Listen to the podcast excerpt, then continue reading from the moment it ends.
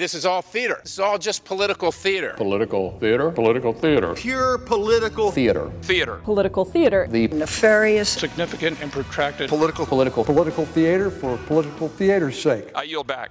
From Washington, this is Political Theater. Roll Call's review of the spectacle of politics on Capitol Hill and across the country. I'm Jason Dick.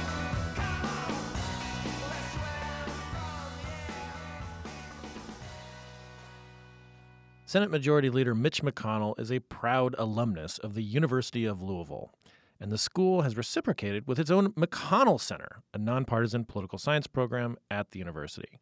Kentucky's senior senator has not been shy about using the center as a platform for showcasing some of his allies and some of his adversaries in a distinguished speaker series that dates back to 1993. Just this week, McConnell spoke with Secretary of State Mike Pompeo Pompeo is currently enmeshed in key elements of the Ukraine saga and a figure in the impeachment investigation into President Donald Trump, happens to be McConnell's preferred candidate to run for Senate in Kansas, where Republican Senator Pat Roberts is retiring. McConnell and Pompeo discuss foreign affairs. They know each other because Pompeo was previously a Kansas congressman, and he's also previously CIA director before his current gig. Niels Lesniewski, our senior Senate reporter here at CQ Roll Call, watched these proceedings, as he does often when the majority leader hosts uh, somebody of, of note at the McConnell Center.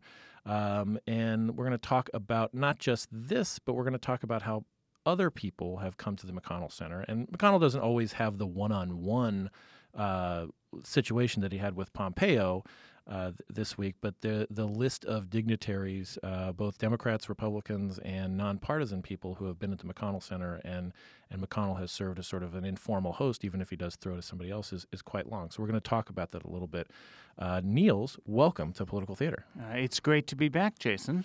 Uh, so let's uh, let's talk just first uh, briefly about the discussion that the majority leader had with Mike Pompeo before getting into some of the other folks uh, and and and some of the sort of context for how they were at the McConnell Center. Sure. Secretary of State Pompeo was well prepared for uh, an interaction and a two way exchange on a stage with Mitch McConnell. Uh, certainly, whomever was briefing uh, the secretary on what he might be asked about by McConnell uh, was on top of their game because Mitch McConnell is probably the only person in that context who is going to ask about Myanmar. I'm going to uh, go around to a totally different place in the world of special interest to, to me, and that's. It's uh, a Louisville question. Here it comes. that's uh, Burma. Speaking of former CIA directors or, or current CIA directors, Pompeo is, uh, has, was a CIA director. Uh, looking at this list uh, of distinguished speaker series, um, Gina Haspel, the current CIA director, uh, was was at the McConnell Center just uh, last year after she was confirmed. Service at CIA is the opportunity to be part of something bigger than yourself, to serve your country in a meaningful and compelling way. Gina Haspel is also a University of Louisville alumna, uh, so there's a there's another connection there. But this was um, this was very interesting, you know, to me that she appeared there just a couple months after she was confirmed in 19 or I'm sorry in, in 2018, and, um, you know, she had a bit of a rough uh, spot in the confirmation process. McConnell was uh, very dogged in getting her confirmed, uh, even under some criticism of her involvement in the CIA's torture program. Uh, programming note our, our previous podcast was about the movie The Report, which was about the Senate Intelligence Committee's report on the CIA's uh, torture report. You can still get that wherever you get your podcasts. It's great. Listen, uh, Niels and I spoke with Daniel Jones, the Senate Intelligence Committee uh, staffer and the director of the movie, The Report, uh, Scott Burns. Uh, anyway, back to back to today's program, uh, Niels. Uh, but Gina Haspel, she got this uh, opportunity to kind of, you know, crack a few jokes, you know, about how Daniel Craig had visited the, you know, the Langley and showed up in an Aston Martin. She's got this great quip about, you know, that's not really how spies usually operate with a red Aston Martin. Um, and she got to talk about the priorities and uh, that that the agency that she leads has. One of those priorities just happens to be the interdiction of opioids. Now, why would that be of interest to somebody in Kentucky? Well, if you're if you're if you're uh, Senator McConnell and and particularly uh, as well out in Eastern Kentucky, our our, our old friend Hal Rogers, the uh, congressman from Eastern Kentucky for a long time, has been particularly interested in this topic as well. Uh, they have just been ravaged uh, in Appalachia by uh, the the the opioid abuse epidemic.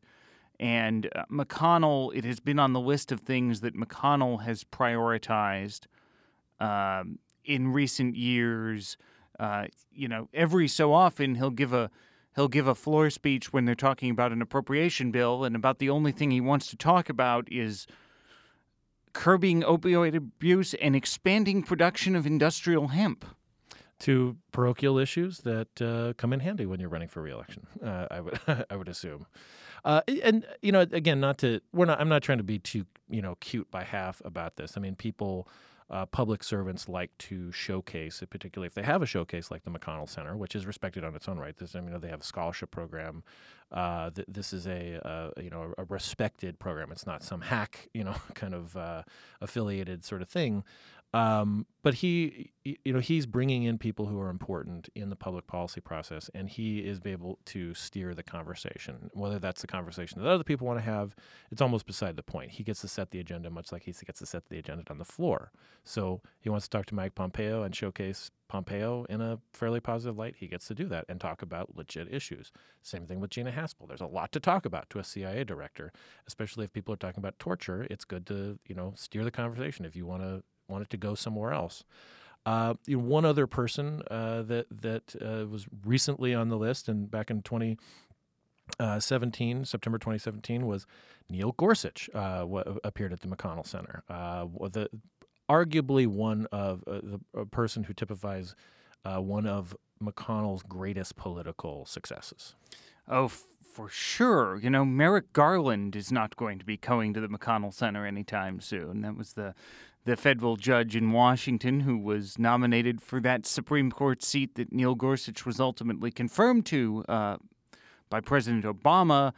Famously, everyone knows the story by now about how McConnell declared that no one Obama nominated would even be considered to fill the vacancy created by the death of Antonin Scalia. Back in 2016. Back in 2016.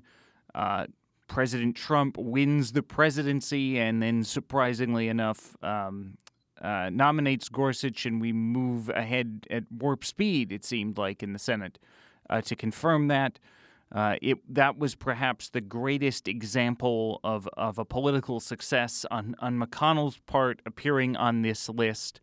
Uh, second Supreme Court justice, I believe, to have made an appearance because Chief Justice Roberts, correct, uh, was also a speaker at U of L, mm-hmm. Uh, and you know, Back in if 2009 back in 2009. And if you in the other the other group of people who I think it, we would be remiss if we didn't talk about are the the number of Democrats uh, that uh, the McConnell Center uh, and this program has brought in, because uh, you may not realize it's it's always kind of a funny thing about McConnell.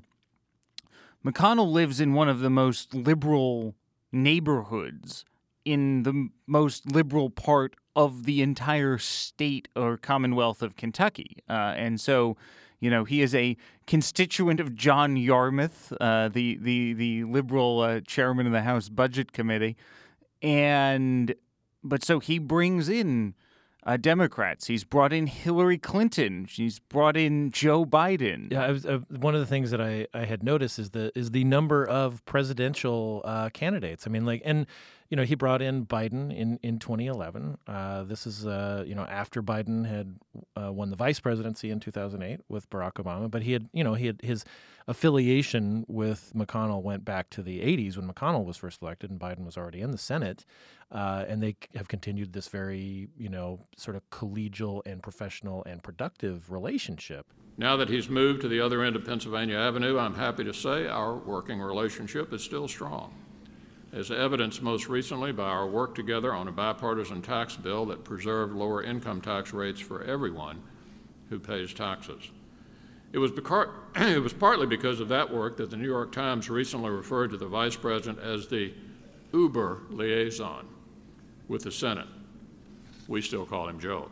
Uh, this this uh, appearance by Biden in 2011 was in February of, uh, of, of that year.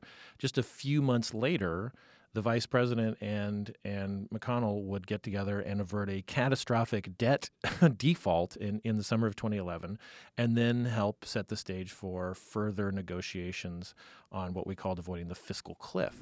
Mitch and I come from the same tradition. We have significant disagreements, but we recognize the sincerity and the intellectual grounding of the other man's position and the necessity of finding common ground in a nation that is heterogeneous as ours. And one more thing never have we said something to one another that we haven't kept our word.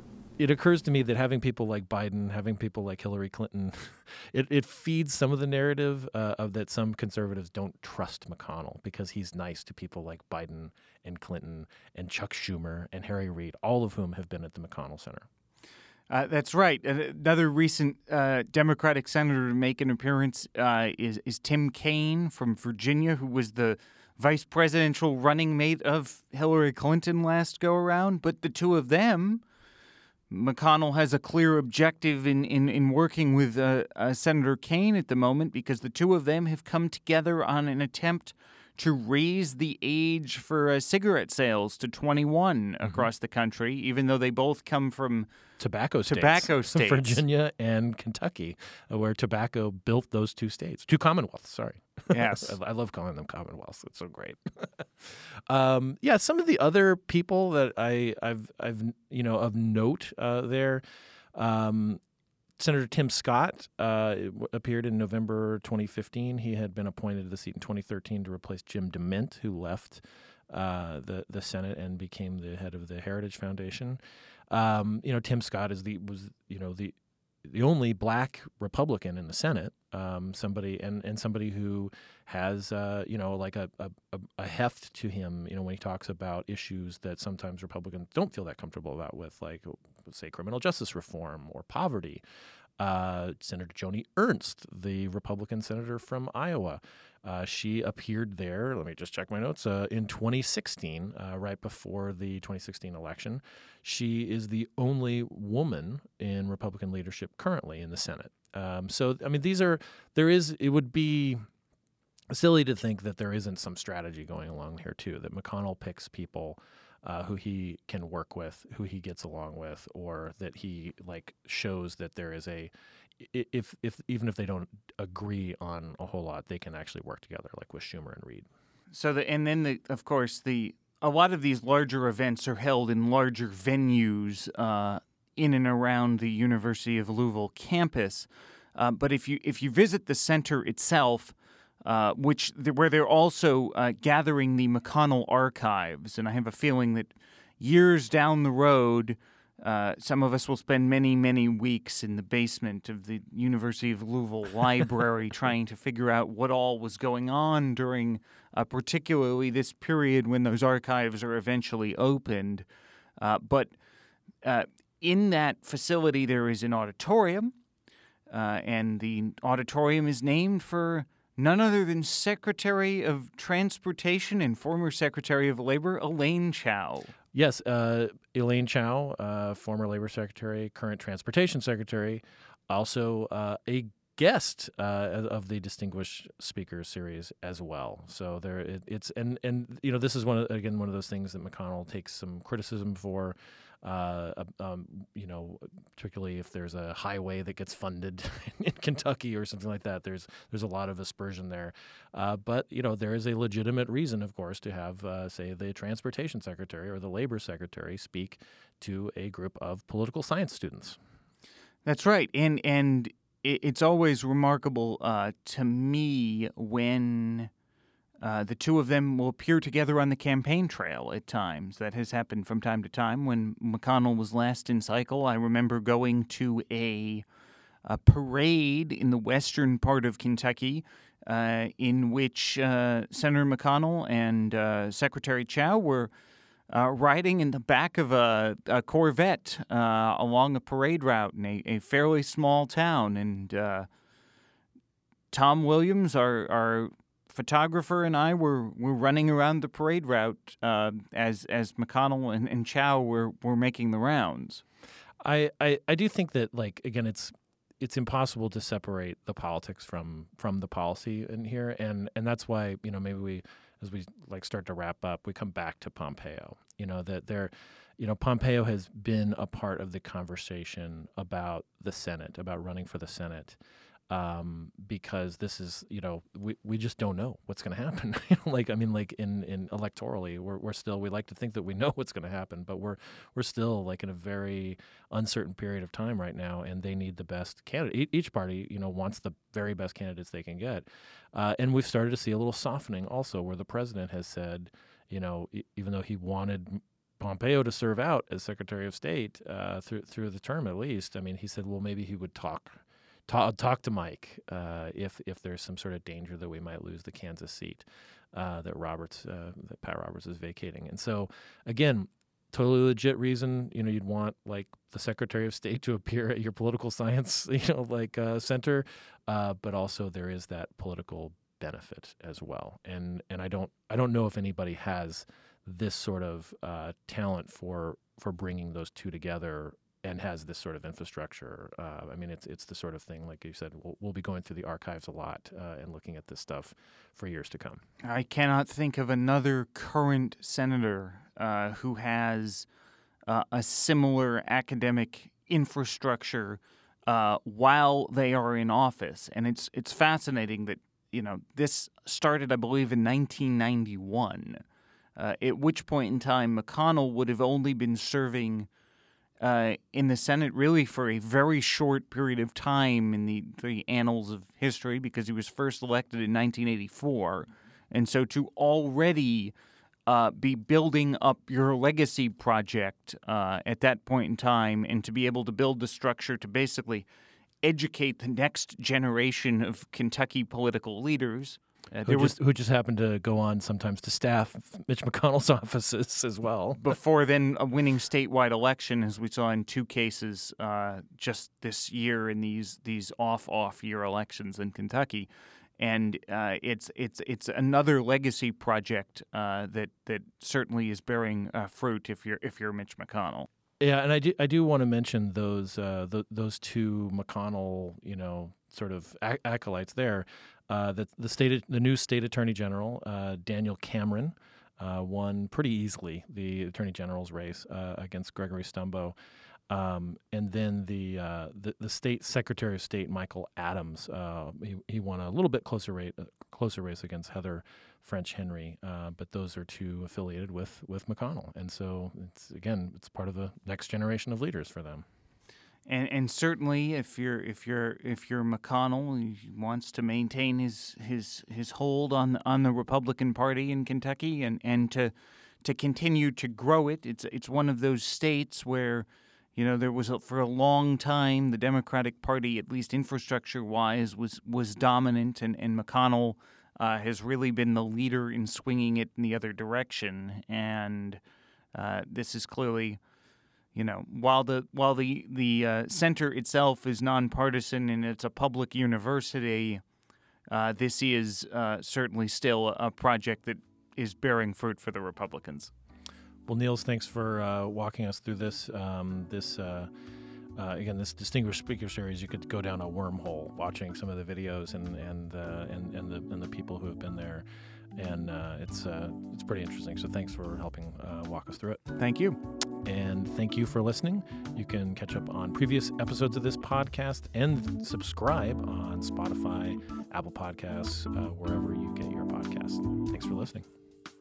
Political Theater is produced by CQ Roll Call, a leader in nonpartisan political and policy news and analysis for more than 70 years. CQ Roll Call is part of FiscalNote, a global technology and media company.